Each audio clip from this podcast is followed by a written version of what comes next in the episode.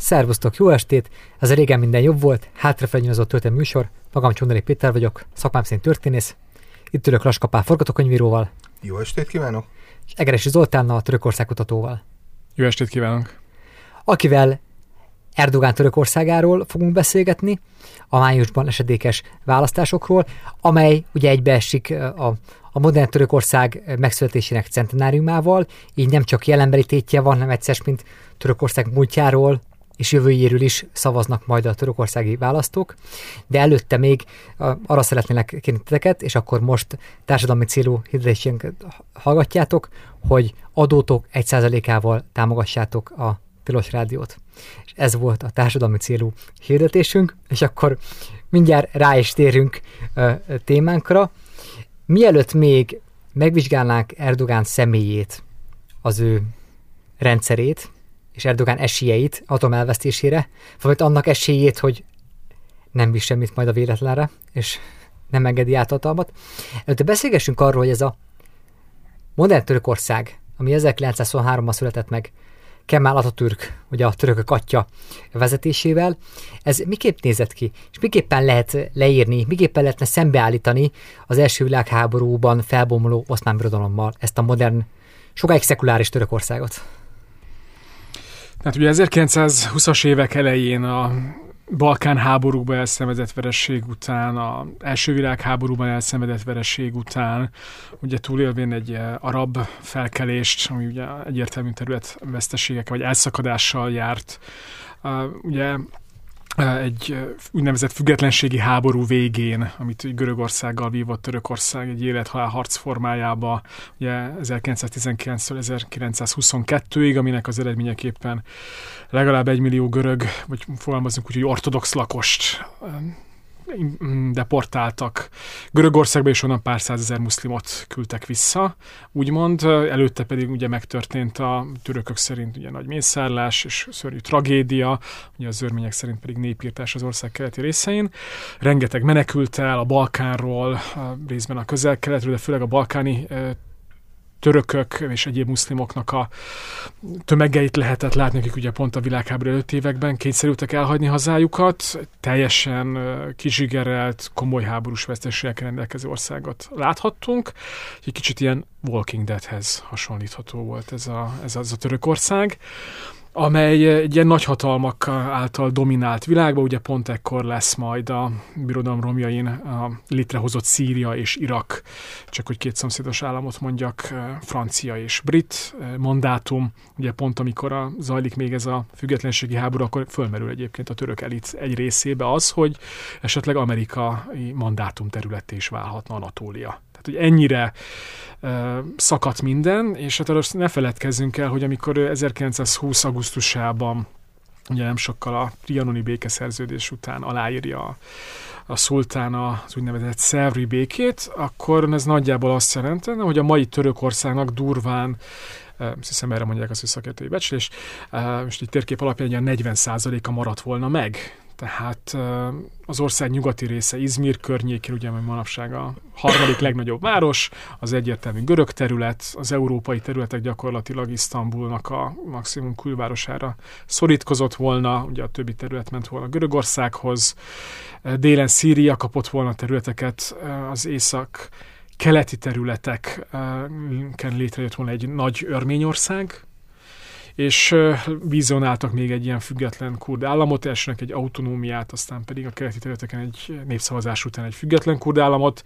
és ráadásul befolyási övezetekre is osztották volna a maradék terület jelentős részét, így mondjuk Antája, ha minden a tervek szerint alakul, akkor most egy ilyen olasz országhoz tartozó turista paradicsom lenne, a, ettől keletebbre lévő területek pedig egy ilyen Szíria-Francia felhatóságú történet lennének, miközben Isztambul környéke, ugye a Márvány-tenger, ami már akkor is Törökország gazdasági központjának számított, pedig egy ilyen speciális jogállású terület lett volna. Kérdés persze, hogy ez a rendszer mennyire maradhatott volna meg ilyen formátumban, de ha minden igaz, és ezt minden török így tanulja középiskolába, általános iskolákban, akkor Törökország gyakorlatilag így a mai Ankara és tágabban vett környezete a Fekete-tengeri partvidék egy részével megmaradt volna felhatós, a szultán vagy valakinek a felhatóság alatt. És erre, ezzel szemben azt tanulják, meg azt látjuk, hogy Törökország jóval nagyobb, ugye Atatürk hozzá átállt szövetséges tábornokoknak köszönhetően ebben a függetlenségi háborúnak nevezett durván három éves időszakban. Először ugye a örményeket szorítja ki a volt oszmán területekről, sőt még vissza is hódítanak. Korábban elvesztett területeket, megegyeznek a franciákkal, ugye a dél, mai dél-törökországi népi ellenállás már akkor jelzi a franciáknak, hogy itt nem nagyon fognak tudni tartósan berendezkedni, de ő ott még képes területeket visszahódítani, nem sokat, de például arab lakosság, így a szíriai menekült válság előtt is élt Törökország, vagy a déli-dél-keleti részeken. Az olaszok elmennek a franciák ugye kivonulnak, és a görögöket is végül képesek lesznek kiszorítani, mondjuk képletesen a tengerbe, hogy aztán majd 1923-ban a Luzánni békét megkössék, amely gyakorlatilag egy ilyen hatalmas nagy tényleg a függetlenségnek a deklarálása volt olyan értelemben is, hogy ugye rengeteg területet felszabadítanak, és ez visszaszáll a formálódó Törökországra amiket említettem, másrészt pedig megszűnnek a korábbi oszmán szultánok által adott ilyen kapitulációk, tehát ilyen kereskedelmi kedvezmények a nyugati hatalmaknak. Az eladósodott oszmán államnak az adósságát is, ami jellemzően francia kezekbe ment, vagy kasszába kötött volna ki, abból is felmentés kap Törökország, tehát egy gyakorlatilag egy évtizedes háborús pusztítás, területvesztés, elszigetelődés és a nagyhatalmi nagyság teljes elvesztése után egy lelkes, független és a nemzetközi térben egy erős önálló államként próbál meg megjelenni, és hogy ez aztán a következő évtizedekben hogyan ölt testet, ez egyértelműen Atatürknek az időszakához és a személyhez köthető. Ugye ő 1923-ban eltöri a szultánátust, 23 végén kikiáltják a török köztársaságot, ő lesz az első államfő, és aztán a következő 15 évben gyakorlatilag az ő akarata és az általa kezdeményezett nyugatos modernizáció érvényesül az anatóliai területeken. Most Atatürköt mennyiben tekinthetjük progresszív figurának? Nyilván amennyiben a, a progresszivitásnak egyik mondjuk ilyen feltétele az, hogy szekuláris politikus, tehát az állam és az egyház szétválasztásában érdekelt, akkor talán annak. De például demokrata volt-e Kemal Atatürk? Demokrata semmiféleképpen nem. Voltak ilyen elhajlásai, de ugye itt az 1900-as éveknek az elején közegéből kell kiindulnunk. Tehát egy katona emberként építette a karrierjét, fiatal korában lelkes, még kadétként részt vesz a akkor, akkori görög-török háborúba. Ugye ez egy olyan kis konfliktus volt a 19. század végén, amit kivételesen a oszmán birodalom nyer meg, csak a nyugati nagyhatalmak kiparancsolják az oszmánokat a tesszaloniai területekről. De ez már mutatta egyébként, hogy van egyfajta nemzeti érzés, ami ekkoriban kezd kialakulni Törökország. Ugye nagyon fontos, hogy ugye egy oszmán birodalmi elit uralja gyakorlatilag az utolsó pillanatig, vagy legalábbis a 1900-as évekig a oszmán birodalmat, ami elsősorban az, az oszmán szultánhoz lojális. Tehát nagyon hasonló egyébként a korabeli, pontosabban a korábbi, jó pár évtizeddel korábbi hazúr birodalomhoz. És ráadásul ez az oszmán elit egy sajátos nyelvet is beszélt, ugye az oszmanlit, ami egy ilyen török alapon, rengeteg arab, perzsa jövevény szóval beszélt nyelv, és a helyi köznép, amit a török, mondjuk nevezzük az parasztság, ezt, ezt nem is nagyon értette. És és hát ekkor már kevésbé, de mondjuk a 19. század java részében, még például az a szó az oszmán szultán udvarban, hogy valaki török, az egyértelmű volt az, hogy leparasztozták. Tehát teljesen más dimenzióba gondol, kell gondolkodni, és a 19. század végétől, ahogy ugye megkésve a nacionalizmus is megjelenik az oszmán birodalom területén belül, ugye először a keresztény népeknél, aztán pedig majd most mondanám, hogy legutoljára a törököknél, de igazából majd a kurdok lesznek, akik leginkább lemaradnak ebbe a történetbe. Szóval a törököknél ezért megindulott is ez a fajta gondolkodás, sok esetben nem is helyi törökök által, hanem az Oroszországból érkező oda telepedett, vagy menekült nacionalista, azeri, vagy éppen tatár értelmiség hozza ezt be, és aztán ez kezd így szárba szökkenni, és nyilván a hadsereg, ami hát már egy korábban elkezdődött, de nem átütő sikerű oszmán modernizációnak az egyik alap tétele volt. Ugye a sok katonai vereség miatt elsősorban a első körben a hadsereget próbálják modernizálni. Ugye rengeteg, ekkor már rengeteg német együttműködésnek a keretébe, mondjuk ennek is voltak korábbi tendenciái, vagy előképé egész 19. században és, és ugye ennek köszönhetően Atatürk egy nagyon nyugatos, vagy mondjuk az, hogy világias neveltetésben részesül, megtanul franciául, sőt, majd lesz diplomata is a 1910-es években, mondjuk ez lehet, hogy inkább büntetés volt, mint jutalom, de hogy, de hogy egyértelmű, hogy benne van ebben a nyugatos világban, és azt látni kell, hogy a 19. század végére, 20. század elejére az oszmán birodalomban, ebben az egyre inkább nemzeti esedő török valóságban, nyilván egy multietnikus birodalomról beszélünk, ezt azért folyamatosan hangsúlyozni kell, megjelennek ilyen reform mozgalmak, amelyek egy az abszolút szultáni hatalomnak a leépítése vagy megváltoztatásával egy ilyen alkotmányos monarchiát szeretnének, és jogkiterjesztés. Ez egyébként ez a folyamat zajlik, tehát a 19. század bizonyos része, mint a Tanzimat időszak, 19. század közepe erről szólt, de hogy pont 1876-77 után jön egy abszolutistább időszak Abdulhamid szultán idején, és akkor vele szemben különböző csoportok szerveződnek, és ebből a, akik majd igazából történelemtől lehetőséget kapnak, az úgynevezett zsön türk, az ifjú török mozgalom. Na most ugye ez a kifejezés, hogy zsön és türk, a, esetleg a franciául beszélőknek többet mondhat, mert ugye ifjú vagy fiatal törökök. Ez egy francia kifejezés, és azért is, mert a, ez a társaságnak egy jelentős része Franciaországban e, mint, mint emigrás e, szervezkedik, és részben onnan jönnek vissza, illetve részben onnan próbálják megszervezni a, a helyi ifjú török közösséget, amely majd 1908-ban a hadsereg bizonyos körének a támogatásával átveszi a hatalmat. Ezt ugye ifjú törökök forradalom, hát igazából ez egy pucs volt. A törökök ebben nagyon jók. És ráadásul még másik fontos tényezőt, amit nem szabad elfelejteni, hogy Atatürk a mai Tesszaloniki született. Tehát ez a rész, ez a ja, Makedónia vagy Macedónia, bár most ebbe a kérdésbe nem menjünk, örülünk, hogy lezárták a névvitát a görögökkel. Pár éve ez birodalomnak a legfejlettebb területe, egy alapvetően multietnikus történet keresztény túlsúlyjal, szlávok, görögök, bolgárok, most ebben nem menjünk bele tényleg, de hogy gyakorlatilag az ifjú török mozgalomnak több befolyásos személyisége, és egyébként majd a későbbi köztársaságnak is több befolyásos személyisége, erről a régióból származik. Hamarabb találkoznak a nacionalizmussal, több nyelvet beszélek, és, és elég jó képzettséget kapnak, és gyakorlatilag ugye Atatürk is ebbe a történetbe, mint egy ifjú török illik bele, aki hát a 1910-es évek első felében nem egy komolyabb politikai vagy katonai tényező, mások veszik át a hatalmat, és ugye maga az ifjú török mozgalom a 1908-as pucs után még kénytelen szembenézni egy ellenpucsa, amikor a szultán megpróbál visszatérni, ezt kivédik.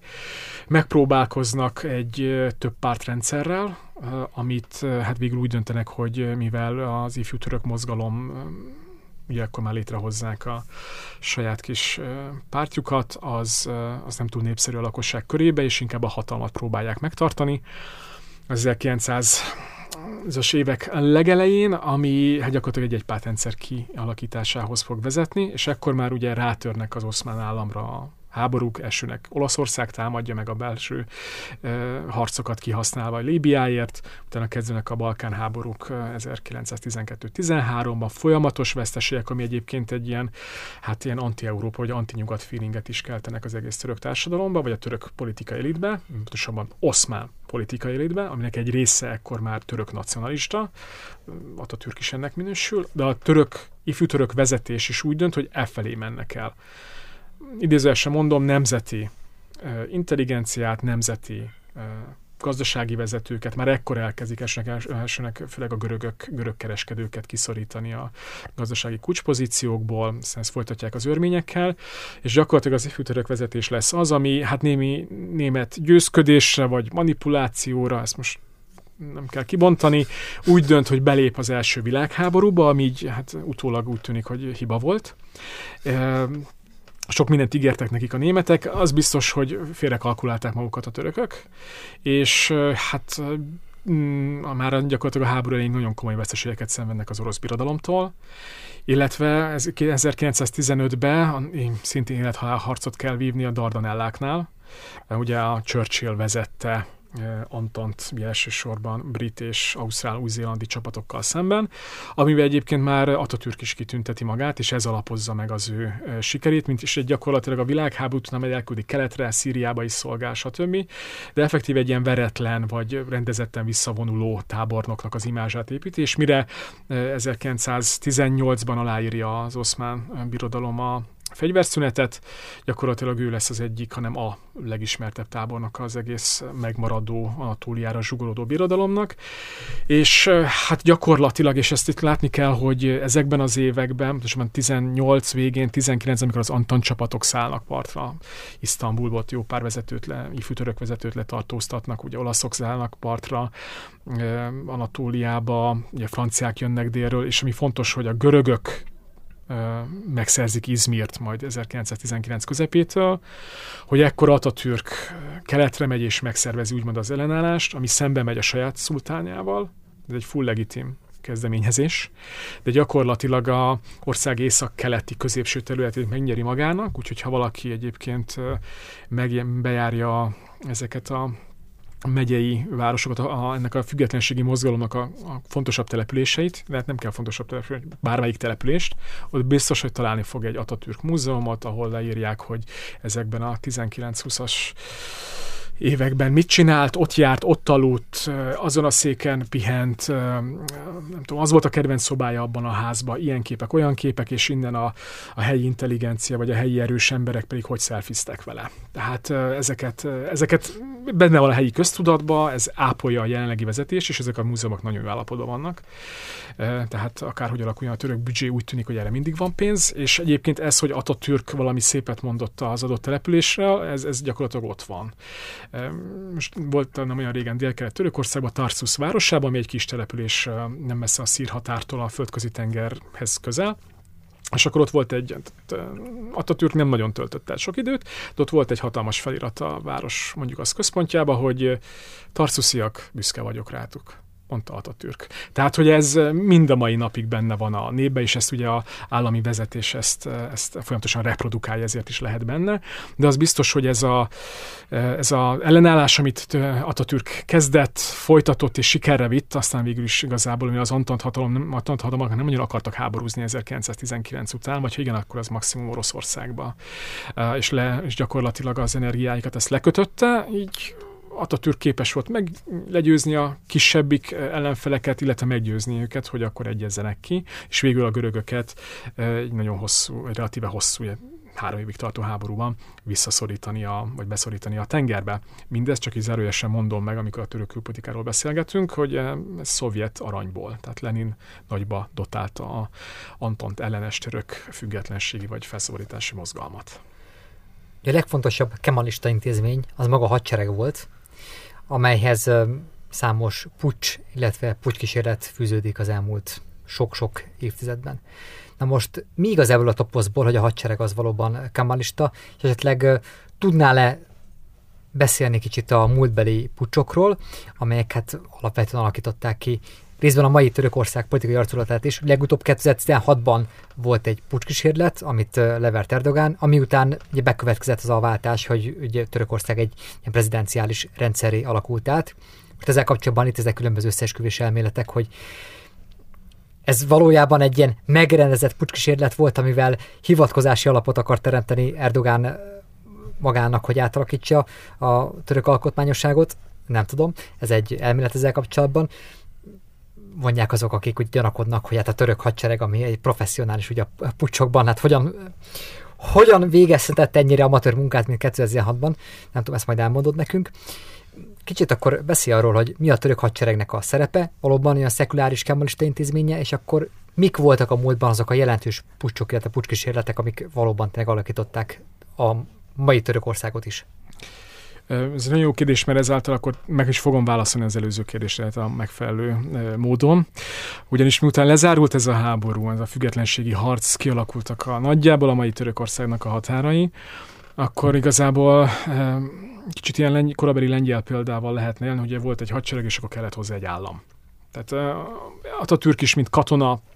nyugati szellemiséggel. A legfontosabb cél az volt neki, hogy ezt az új államot megvédje ebbe a veszélyes nemzet, úgymond veszélyes nemzetközi rendszerbe, és egy modern, ellenálló, reziliens állapot építsen, aminek a példája a korabeli Franciaország lesz. Nyilván zárójelesen jegyzem meg, hogy az ifjútőrök is ugyanezt akarták, vagy ugyanezt szerették volna csinálni, ami megoldódik Atatürknek, hogy nincsen nemzetiségi kérdés, hiszen a kitelepítésének köszönhetően Angész Anatólia 99%-a muszlim lesz, tehát nem kell attól félni, hogy a görögök, örmények, nem tudom kik bejönnek, vagy az oroszok, franciák azt mondják, hogy a keresztények miatt be kell avatkozni, mert nincsenek effektíve, vagy minimálisan maradnak.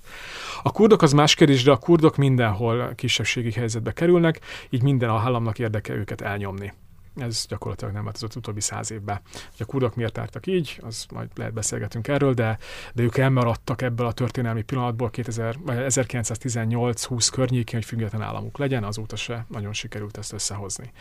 Visszakanyarodva, mivel a legfontosabb cél az volt, hogy ez egy erős állam maradjon, nyilván a hadseregnek a pozícióit bebiztosítja Atatürk, és uh, gyakorlatilag nem adja ki a kezéből ezt a, ezt a zicsert, hogy bármi van, akkor a hadsereggel kezeljék a helyzetet. Ugye két nagy kihívás írja ebbe a 15 évben ezt az államot, az egyik az iszlamistáknak részéről. Ez nem volt egy komolyabb történet, uh, nyilván idézőjel kérdése, egy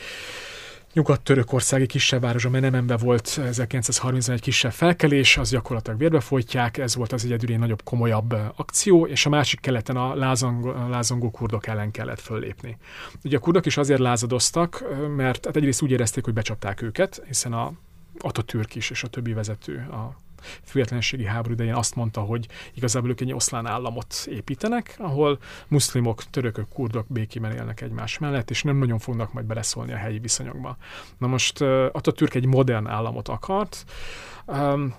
ahol a erőszak monopólium nála van illetve hát ez egy jól szervezett állam, és az államot ki kellett terjeszteni mindenhova. Adószedő, rendesen működő eh, hivatali rendszer, ugye Európa is azért állam, és az államot ki kellett terjeszteni mindenhova. Adószedő, rendesen működő eh, hivatali rendszer, ugye Európa is azért volt erősebb. És egyébként ez nem az ő fantazmagóriája volt, eh, az előző szultának is mindenki ezt akarta, csak nem volt pénz, nem volt meg a kapacitás, most neki meg volt ez a felhatalmazás, és meg volt az erő, hogy ezt elindítsa, hát ez nyilván ez egy lassú folyamat lesz, tehát 15 év nem lesz elég rá, de hogy az, a, a dél-kelet-törökországi kurd vezetőket uh, hirtelen zavarta azt, hogy akkor ugye Atatürk azt mondta, hogy egy nemzetállamot építünk, itt mindenki török lesz, bele lehet menni a politikai és kultúrnemzet kérdésébe, de hogy itt nekik meg kellett tanulni, törökül és töröknek kellett magukat vallani, úgymond, tehát teljes lojalitást vártak tőlük,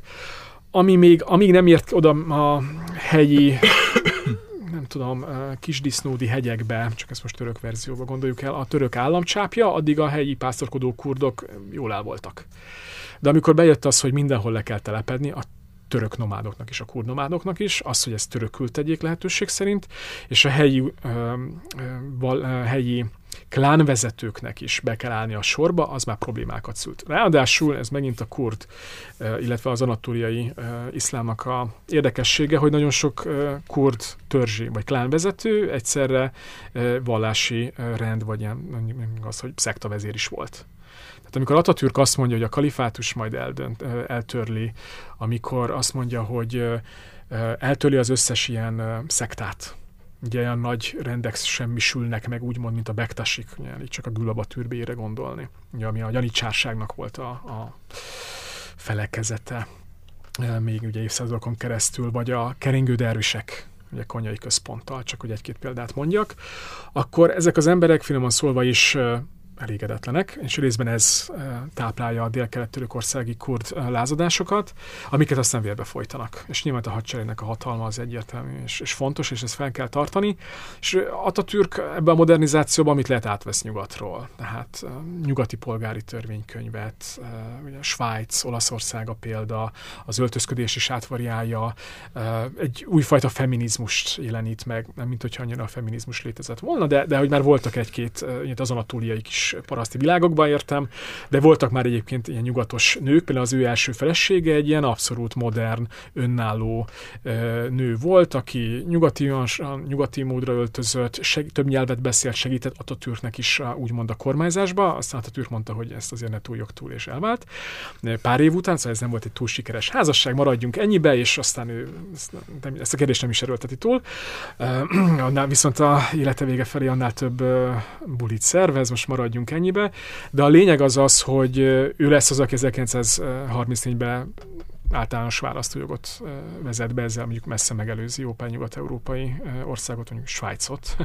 és az mondjuk más kérdés, hogy az egypártrendszerhez viszont ragaszkodik, tehát túl sok választási lehetőség nem volt. De hogy ő kampányol, idézés mondom kampányol, hogy választ női politikusokat a parlamentbe, hogy akkor most te beállsz a, a, a egypártba, a köztársasági néppártba, a GHP-be, és akkor szeretnélek látni. Propagálják azt ország szerte, hogy akkor a nők vállaljanak mindenféle szakmában, legyenek ugye tanítónők, legyenek gyógyszerészek, legyenek ezek azok. Tehát, hogy ez egy ilyen falusi, konzervatív közeghez képest, megszokott közeghez képest egy óriási változás jelent. Nyilván Nyugat-Európából nézve ez nem egy akkora törés, de ez ott egy mai szemmel nézve abszolút modern történet, és a mai Atatürk fanok Törökországban nagyon sok nő úgy tekint rá, hogy na igen, hát na, ő emelt fel minket a fejkendő hordás kötelezettséggel, és ő mondta azt, hogy akkor mi megválaszthatjuk, hogy mi, milyen karriert szeretnénk, ami mondjuk azt, hogy még most is progresszíven hangzik. Viszont legfontosabb az álmak a túlélése volt, úgyhogy ő és, ez, és a hatalmát is megpróbálta minden körülmények között megtartani, akár a fegyveres felkelések elnyomásával, akár azzal is, hogy különböző, hát mondjuk azt, hogy még politikai harcos társai néha próbálkoztak úgymond alternatív ellenzéknek a szervezésével. Az egyik komolyabb akcióra pont a 20-as évek közepén került sor, amikor még nem volt annyira megerősödve az ő hatalma, meg az ő köztársasága, ezt nagyon gyorsan eliminálta, aztán pedig a 30 éve, 30-as években volt egy ilyen inkubált vagy háziasított ellenzéki szerveződésnek a létrehozására tett kísérlet, ami addig tartott, amíg azt nem látta, hogy ez, a nép, ez az új párt, ez népszerűbb, mint az övé, vagy mint ő maga, és akkor mondta, hogy akkor most üljünk le, és ezt majd gondoljuk át soha napján kiskedem. De voltak ilyen próbálkozások, ami hát mindenféleképpen pozitívnak tekinthető, meg hát ugye nyilván egy hatalmas újjáépítés van, ugye egy háborús uh, pusztítás után letelepítik a menekülteket, szétosztják az országon keresztül, küzdenek a kurdokkal, de, de alapvetően van egyfajta felévelés. Uh, nyilván a gazdasági világválság ez sokat nem segített rajtuk, de hogy ahhoz képest van egy nagy újjáépítés, és hát egyébként rengeteg magyart is behívnak, csak hogy így a háttérben meghúzódó magyar szállat megemlítsem. Nagyon sok magyar mérnök sok szakember dolgozik mondjuk Ankara építése, amivel ugye főváros lesz, direkt ellensúlyozandó Isztambult, ami egy ilyen kozmopolita történet volt, és, és hát akkor ezzel egy ilyen az új bürokrata államnak a jól, egyébként jól védhető fővárosát építik, és akkor ezáltal gyakorlatilag a szekularizmusnak úgymond a bevezetésével, ami egyébként a török verzióban azt jelentette, hogy leszámolnak azokkal a vallási szektákkal, akik effektíve beszélt jelenthettek rá, és kritizálták. Másrészt pedig ugye gyakorlatilag a, hát nem gyakorlatilag elméletileg és gyakorlatilag az összes imám az állami hivatalnok lesz, gyakor- megszerveznek egyfajta minisztériumot, és innentől kezdve központilag úgymond irányítható egy idézőjeles egyházi rendszer. Ami alapvetően arról szólt, hogy ezt az iszlámot hát amennyire lehetett azért a közéletből szorítsák vissza, az más kérdés, hogy a vidéki Törökország ez a 15 év alatt nagyon keveset mozdult. És a következő évtizedek gyakorlatilag arról szólnak, hogy ezt a a hadsereg által, vagy a hadsereg védnöksége által, vagy gyámkodása által létrehozott államot, államhatalom hogyan fog a társadalom jelentős részét kitevő konzervatív rétegekhez nyúlni és úgy alakul a viszony. Az első nagy változást majd 1950-ben látjuk, amikor bevezetik a több pártrendszert. Ugye ekkor Ismet Inönü, Atatürk egyik harcos társa, tehát aki effektíve több katonai sikert is elér még a görögök ellen, többször volt minisztere, miniszterelnöke egész pontosan, aztán pedig 1938 után, miután meghalt Atatürk, ő veszi át a államfőként az ország irányítását. Most ő hát külső ráhatásra, ugye ekkor már mindent megtesznek, hogy NATO tagok legyenek, illetve ugye megint egyfajta nyugati modernizáció, hogy az állam túlélését biztosítsák, és a nemzetközi rendszerben a Szovjetunió jelentette fenyegetésekkel, kommunizmussal szembe. Ezért úgy döntenek, hogy ott is indítanak egy ilyen inkubált, megszerített ellenzéket a saját pártásaiból. És, és ez az ellenzék ez gyakorlatilag letarolja az országot, úgyhogy kétharmad nál is jobban szerepelnek, és, és gyakorlatilag ez az új ellenzék azzal tud, új, új párt, sokat mondóan demokrata párt, ez azzal tud majd szavazatokat szerezni, főleg a vidéki Törökországba, hogy mi megértünk titeket, és építünk mecsetet, aztán visszaállítják a, a, az ezánt, az imára hívást arabra, ahogy az annak lennie kell, újra nyitják a Imam Hattip, tehát idézel sem mondom papneveldéket, amiket Atatürk felszámolt, és hát innen is nyitott újra. Érdemben már voltak a utolsó években néhány gesztus a konzervatív tömegek felé, de messze nem volt elég, és gyakorlatilag ez jelentett, ez a, ez a, ez a profilváltás jelentett egy, egy, egy, egy újabb mozgást, és gyakorlatilag innen elmondható, hogy Törökországot mind a mai napig, ugye ez most akkor egy ilyen jó 70 év, konzervatív, jobb-közép pártok tudják dominálni. Tehát, hogyha ez a jobb-közép réteg, vagy jobb-közép párt ez eh, nem oszlik meg, akkor egy párt elnavigál alapvetően. És akkor még jobbról, még balról lehetnek bizonyos kihívók, de alapvetően egy párt el tud navigálni. Amikor ez megoszlik, vagy valami olyan történik, hogy, eh, hogy eh, ez nem működhet, és még több párt van, akkor lehet, hogy mondjuk a baloldal labdába tud rúgni. Ez mondjuk a 70-es években néhányszor meg előfordul, de általában az kormánykoalíciós válságokkal járt, rövid ideig tartó kormányokkal járt, és káosz volt, hogy aztán majd egy ilyen erős jobb középpártot valamikor visszaszavazzon a török lakosság. És most ugyanezt látjuk részben. És akkor ugye a hadsereg és a állam meg a nép kapcsolata, ugye a hadsereg ugye gyakorlatilag az állam túléléséért tesz mindent, és itt mondhatnánk, hogy ilyen oszmánkori ö, hagyományokat követve, ott is rengeteg pucs történt, oszmán szultánokat tettek le, akik jellemzően egyébként megpróbálták mondjuk a janicsárok hatalmát visszavágni, tehát ebből a szempontból van hova menni, vagy az ifjú törökök is egy katonai pucs keretében jutnak hatalomra. És hát innentől kezdve a hadsereg, hát ez úgymond a szekuláris és idézőesen mondom, demokratikus alapelvek szerint próbál majd eljárni. De az más kérdés, hogy nyilván egy katonai pucs nem túl demokratikus, tehát akár itt némi ellentmondást is lehet látni. De csak egy nagyon jó példa 1960-as pucsra, ami az első komoly pucs a 1950-től kezdődő, mondjuk az török demokrácia történetébe. Az azért kerül sor, mert Adnan Menderes pont a demokrata pártnak a vezetője, miniszterelnök, már mindent megtesz, hogy az ellenzéki pártokat meggyengítse és bebetonozza a saját hatalmát, tehát nyilván több dolog meghúzódott a háttérbe, de ezt a pucskísérletet, ami egyébként a hadsereg mm, nagyjából középmezőnyéből indul, tehát főleg ezeresek vettek ebben részt, nagyon kevés tábortok támogatta ezt, de mégis sikeres volt. Gyakorlatilag úgy is be lehet állítani, mint egyfajta demokratizálódásra tett kísérletet, hiszen a hadsereg utána azt csinálja, hogy egy új alkotmányt rak össze a legnevesebb alkotmány, professz, alkotmányjogászoknak a meghívásával, létrehozzák az alkotmánybíróságot, meggyengítik a miniszterelnök hatalmát, megerősítik az elnökét, a megválasztásokat, el, időzítését eltolják, hogy még véletlenül se essen egybe, és megpróbálják a mondjuk az fékek és ellensúlyok rendszerével annyira megregulázni a központi hatalmat, hogy hasonló ilyen nagyon durva diktatórikus intézkedésekre ne számíthassunk a civilek részéről. És ugye egyébként kicsit paradox módon, ugye két évvel később visszaadja a hatalmat a hadsereg, és akkor a 60-as évek az a török történelem egyik legliberálisabb időszaka, amikor virágozzék százvilág, mondjuk ez más volt, de hogy rengeteg török párt jön létre, baloldali pártok alakulhatnak meg korábban azért nem lehetett mondjuk egy ilyen munkás mozgalommal, vagy munkás pártot létrehozni, most már lehet. Aztán majd alakulnak szélsőjobboldali pártok, ami oda vezet, hogy rengeteg, tehát a 60-as évek vége, 70-es évek egy ilyen kommunizmus veszély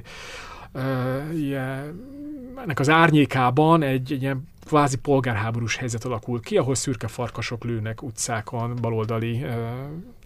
hát ilyen kommunista, radikális baloldali fiatalokat, és vice versa, és akkor erre majd 1980-ban a hadsereg megint beavatkozik, rengeteg embert letartóztatnak, jobbról is, balról is, és akkor megint úgymond rendet csinálnak, nagyon megerősítik az Atatürk kultuszt, és és aztán új alkotmányt fogadnak el, majd visszaadják hatalmat a civileknek, hogy aztán ez majd így folytatódhasson. És nagyon fontos, hogy a hadsereg azért ezeknél az alkotmányoknál, alkotmánymódosításoknál mindig megerősíti a saját hatalmát,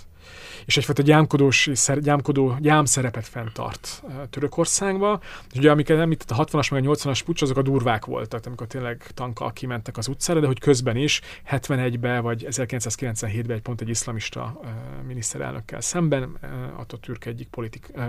Erdoának az egyik politikai mesterével, Necmettin Erbakan ellen követik ezt el,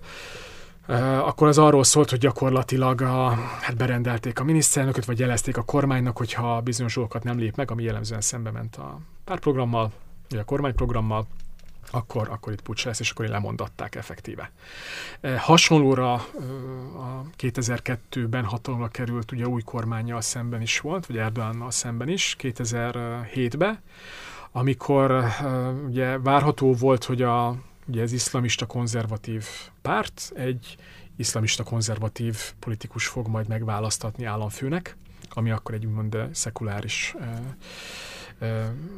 affiliációjú politikus töltött be. És hát már akkor pedzegették a szület, hogy Erdogan lett volna ez az államfő, amit nem akart a hadsereg. Viszont ez sikerült úgymond azzal kezdeni, hogy a kormány lemondott, előrehozott választásokat írtak ki, aminek a vége az lett, hogy megerősödött az AKP, Ugye ekkor voltak ezek a nagy szekuláris tüntetések iszlamizmus ellen Törökországba, nem hozták meg a kellő sikert a szekuláris oldalon. Jól ment a szekker, az emberek elégedettek voltak alapvetően a helyzettel Erdoánnal, és mondjuk a fejkendő kérdés ilyen szempontból annyira nem érdekelte őket.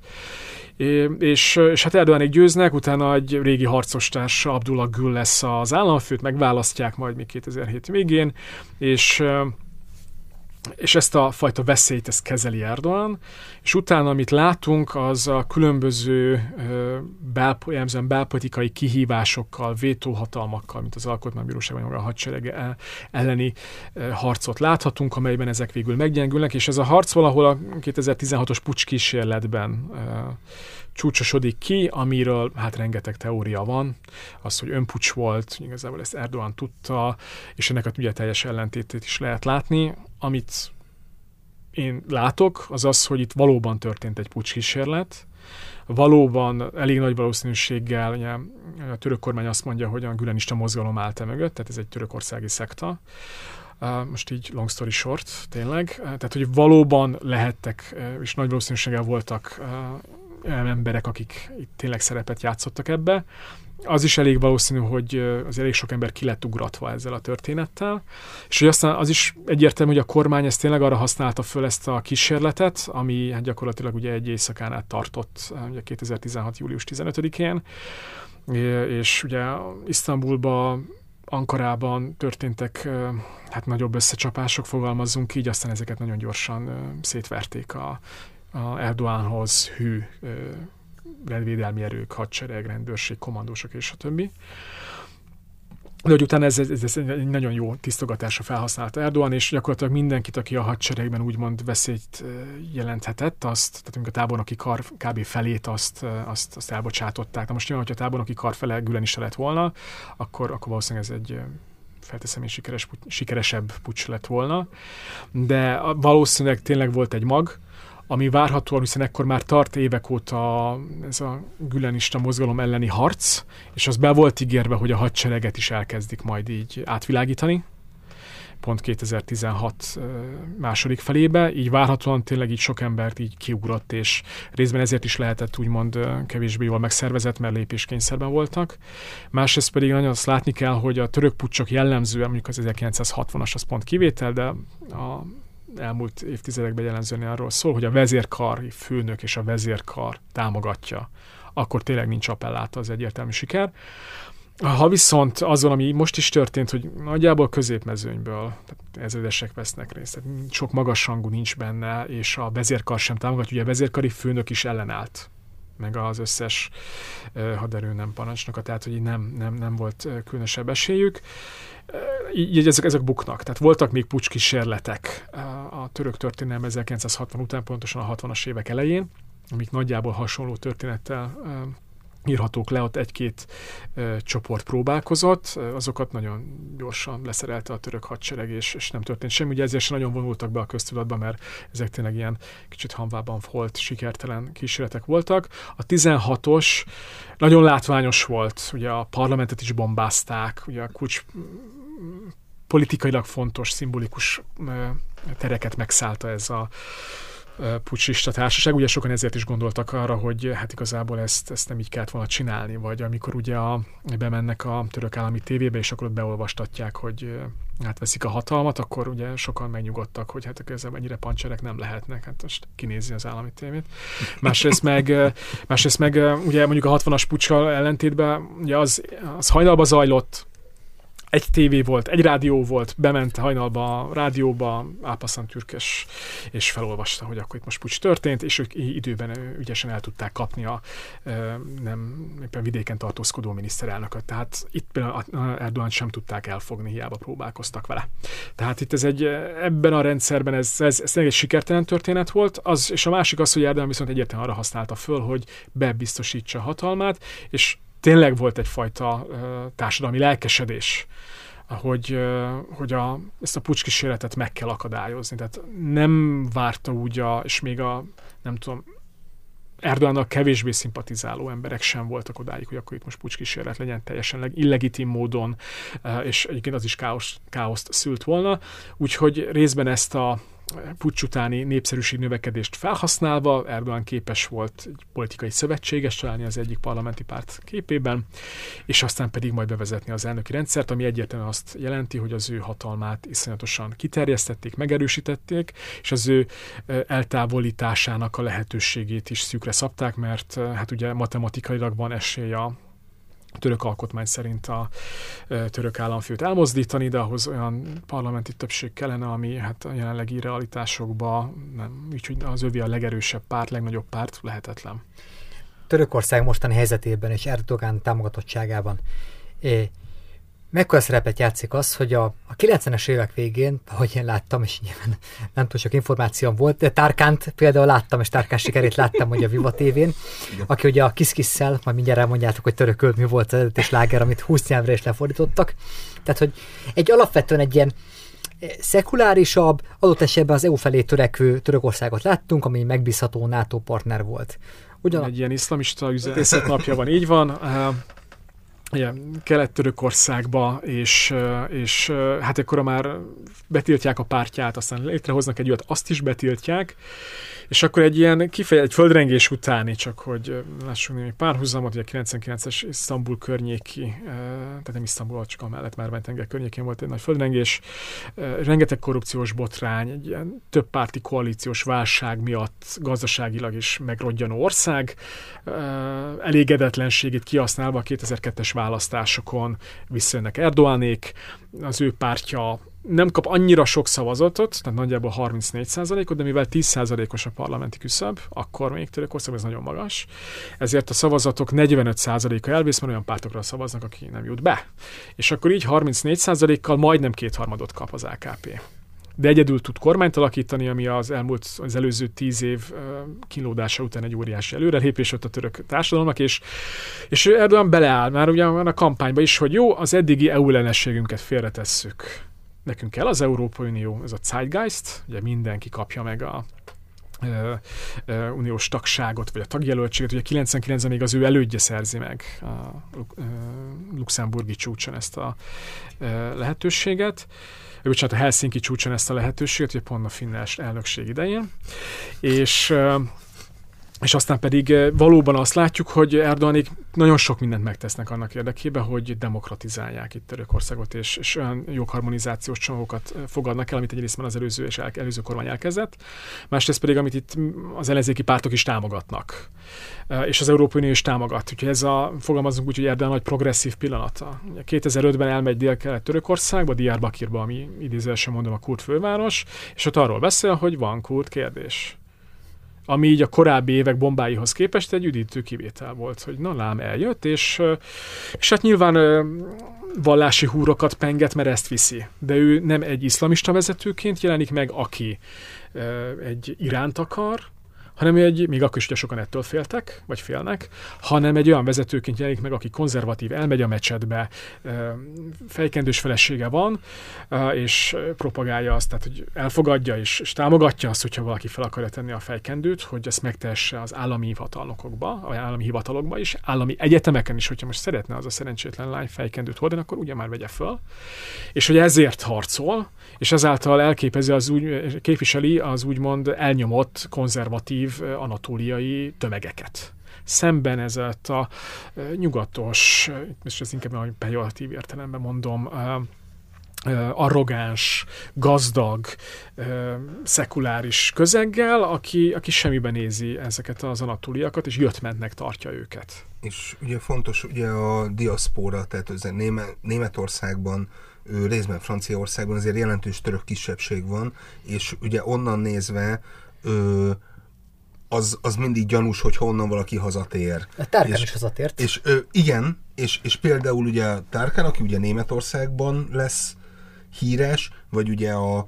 Maria Müzerli, aki ugye színésznőként ö, ugye Németországban nő fel, és ugye ott nem sikerül úgy a befutás, ezért inkább haza költözik, és ott egyből ugye a Szulejmán sorozattal Ö, hát hűrem. Igen, igen. Ugye, akin, tehát már a karakter is ugye egy nyugati nő, aki ugye Törökországban él, és, és egy-egy nyilatkozata miatt őt meg is hurcolják, és utána ki is írják a sorozatból. És pont azért, hogy igen, ahogy a Zoli is mondta, hogy azért meglehetősen kettős ez a dolog, hogy szeretik nyilván ugye az Eurovízión ugye a török dalokat, és hogy ott mindenki egyenlő, és meg lehet mérkőzni a, franciákkal, meg a spanyolokkal. De részben a sikerek oka az, hogy a Ciprusból, meg Görögországból is szavazhatnak, ugye a törökök nem. Tehát, Igen, meg ugye Németországból, meg Francia, Ausztriából, Hollandiából. Az Eurovízió inkább azt jelzi, hogy hány országban él kisebbség az adott nemzetnek. Igen, tehát hogy né- német dal nem nagyon lesz esélyes a közeljövőkben. És, és hogy pontosan ezért tényleg van egy ilyen nemzeti dolog, ugye hát a török sorozatok nagy része, nagy része is ezt a hagyományokból táplálkozó klasszikus török identitás és a nagyvárosi, modernista, nyugati identitás összeütközését mutatja be, és többek között ezért is népszerű ilyen periférikus államokban. Na most itt a török sorozatok által elképezett identitás összeütközéssel leírható az a mostani választási harc, amelynek keretében mondjuk így Erdogán és az ankarai, vagy a, tudom én, a közép-török, a vidéki Törökország, ha mondhatom ezt szemben, mondjuk a nagyvárosok kozmopolit Törökországával. Ez, ez nem igaz talán most így rögtön felülről magam, mert lényegében itt a kurtpártól kezdve, tehát itt egy nagyon széles koalíció áll össze Erdogánnal szemben. Így van, és tehát azért nyilván több törésvonal van Törökországban, tehát ez a nagyváros versus vidék, igen, ez van, és nagyon fontos volt, és lesz is. De hogy van egyébként ugye egy ilyen kisebbségi történet, a kurdok egy része versus többség. Ugye a kurdok egy része vallásos, és jellemzően ez a vallásos konzervatív réteg, ők Erdogánra szavaznak. Vagy van ilyen saját kurd Hezbollah is, ő nagyon pici párt, de hogy Erdogan a mondjuk a más, vagy az AKP, Erdogan pártja a második, vagy bizonyos a legerősebb párt Dél-Kelet-Törökországba. Szóval ez nagyon homogén, nem homogén, nagyon heterogén egy történet, és hát nyilván ami még fontos, hogy van egy ilyen na- nacionalista, nemzeti radikális mag is Törökországba, amelyik jelenleg most éppen ketté osztódott. Az egyik része támogatja Erdoánt, a másik része meg onnan vált ki, miután ők nem akarták támogatni Erdoánt. És ez, aki most nem támogatja Erdoánt, vannak benne be a hatpárti koalícióba. De hogy nyilván itt vannak vidékiek is, akik szimpatizálnak, a vidéki értelmiség, kispolgárság, bizonyos helyeken, ahol mondjuk csak, hogy nézzük, néz, lássuk azt, hogy van még egy kisebbség, akiről abszolút nem szokott szó esni, az alevik,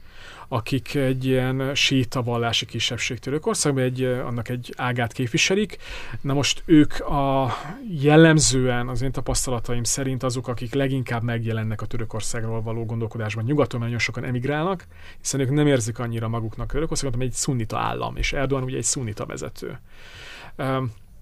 Az más kérdés, hogy egyébként Atatürk is bombázta a lázadó uh, alevi uh, törzseket, de az alevika az egyik legnagyobb török uh, Atatürk fánok. Úgyhogy ha egyébként Törökországban valakivel beszélgetünk, és nagy Atatürk fán, elég sanszos, hogy alevi lesz. és ráadásul ők, ha keleten voltak bizonyos megyékben többségben, gyakorlatilag mindenhol élnek. És ők azok, akik nem hordanak fejkendőt, ugye ez nincs is benne így az, ők, akik X-nak alkoholt gond nélkül, egy vallásos szunit ezt nem tetti meg, egy vallásos a levi gond nélkül, tehát nekik a, úgymond az európai nyugati szokásokat, kulturális szokásokat fölvenni nem egy nagy történet ilyen szempontból. Amúgy is a sok üldöztetés miatt, ugye ez végigmegy az oszmán szultánokon keresztül. Ugye benne van az, hogy hát hogyha a helyzet úgy kívánja, akkor ők megtagadhatják, vagy rejtegethetik a vallásukat, nem kell ezt bemutatni.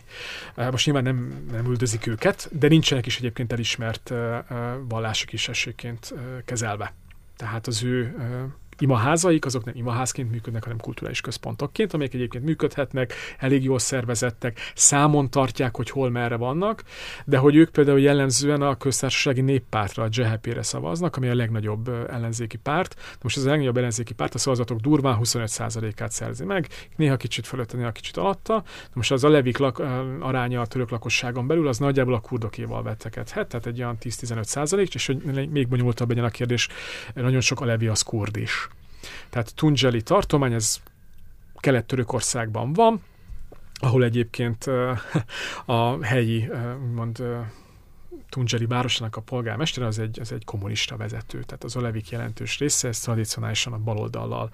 szimpatizál, tehát például az a török munkáspártnak a parlamentre kerülő tagjai, mind a kilenc fő, jól tudom, mind a Levi volt és még rengeteg ilyen példát lehet hozni, úgyhogy amikor arról beszélünk, hogy szekulárisok és így szekuláris Törökország, akkor sok esetben egy ilyen síta vallási kisebbségnek a politikai érdekvédelme is zajlik valamilyen keretek között. Csak hogy lássuk, hogy mennyi törésvonal van. És ami biztos, hogy Erdoganak az elmúlt 20 évben sikerült elérnie azt, hogy mostanra felálljon ellene egy ilyen hazafias népfront, tehát egy olyan hat párti koalíció, amiben benne van egy szekuláris alevi párt, benne van egy nemzeti radikális párt, benne van két volt minisztere is, akik pártot alapítottak, a volt külügyminisztere, meg a volt gazdasági minisztere is. Kicsi pártjék van, de hát akkor is. Van egy ilyen centrista párt is, a futottak még kategóriából, de a cseresznye a habostort a tetején, az a Szádet párt, az egy boldogságpárt, hogy le akarnánk fordítani, amely annak a iszlamista pártnak az utót pártja, amiben annak idején Erdogan is politizált. Tehát sikerült az iszlamistákat is belerakni ebbe a koalícióba. Úgyhogy ha valaki azt mondta volna, nem tudom, öt, de még csak öt évvel ezelőtt is, hogy egy ilyen szekuláris párt együtt pártprogramot ír, vagy választási programot ír a szádettel, tehát a, a vériszlamistákkal, hát akkor az mindenki azt mondja, hogy jó, akkor, akkor menj a detoxba. De, de most ezt látjuk, és a szádet azt támogatja majd a, a szekuláris pártnak a vezetőjét, Kemal Kilicdarolut, aki egyébként egy Tunjeli megyéből származó, a Levi Kurd. Nagyon röviden, mert adásunk legvégén járunk. Látsz esélyt arra, hogy nyer ez az ellenzéki koalíció, és ha igen, akkor Erdogán átadja a hatalmat. Ha megnézzük a választási közönkutatási eredményeket, akkor azt látjuk, hogy fejfej mellett megy ez a történet. Ha megnézzük a választási közönkutatási eredményeket, akkor azt látjuk, hogy fejfej mellett megy ez a történet. Tehát nagyjából 40 pár százalékos Erdogan támogatottsága, nagyjából hasonló Kilicsdaroló támogatása, valamennyivel több jellemzően. De pár százalék pont nem jelent semmit, most az állam kiköltekezik, egymást érik a hatalmas nagy bejelentések, pont tegnap adták át az első ilyen török mini repülőgép hordozó, tehát drónhordozó. Hatalmas sikerek vannak a hadiparba, külpolitikába, most próbálnak, eddig néha ha arra állnak rá, hogy összevesznek mindenkivel, most éppen egy nagy detantot érünk, egy nagy közeledés. Egyiptommal, Szíriával rendezzék a kapcsolatokat, Szaudarábiával, Izrael korábban sikerült. Úgyhogy ebbe a kérdésbe az, hogy a finneknek a nagy államfő megengedte, hogy belépjenek a NATO-ba, ez egy nagyon bölcs döntés volt. A svédek, akik viszont a PKK, tehát a kurdisztani munkáspárt támogatása miatt még parkolópályán vannak, az egy török nemzeti érdek. Tehát ez, ami nekünk úgy tűnik, hogy a törökök packáznak a svédekkel, egy úgymond kevésbé fontos kérdésbe, vagy kevésbé fontos kérdésben tartanak be, hogy most így néhány embernek a kiadatása az akkora kérdés, meg a terrorizmus elleni harc az akkora kérdés lenne, nem, ez a török valóság, ez egy komoly ügy vagy lehet, hogyha úgy akarja vezetés, akkor egy nagyon komoly ügy. De ennek megvannak az alapjai. Na most ebben a helyzetben én azt mondom, hogy nagy valószínűséggel két forduló lesz, Az egyik az, hogy a május 11-én nagy valószínűséggel senki nem szerzi meg az 50% plusz egy szavazatot, és május végén elég nagy a valószínűsége, hogyha a többi jelöltnek a választói megfelelő számban szavaznak át Kirisdaúra, akkor ő nyer. De egyáltalán nem biztos, hogy ez a forgatókönyv megfelelő átszavazással meg fog valósulni, és Erdogan azért nagyon tud halázni. Hiába volt földrengés, most nagy az újjáépítés, rengeteg hatalmas kiköltés van, és egymás után adják át a sikereket, úgyhogy el, és a török vidék egy jelentős része, és ez a konzervatív vallásos szavazótábor, ez minden körülmények között kitart Erdogan mellett, és ez lehet, hogy most elég lesz, hogy átbillenjen. Köszönjük szépen! Egresi Zoltán, Törökország kutatóval beszélgettünk, Laskapál és Csundalik Péter. Sziasztok! Sziasztok!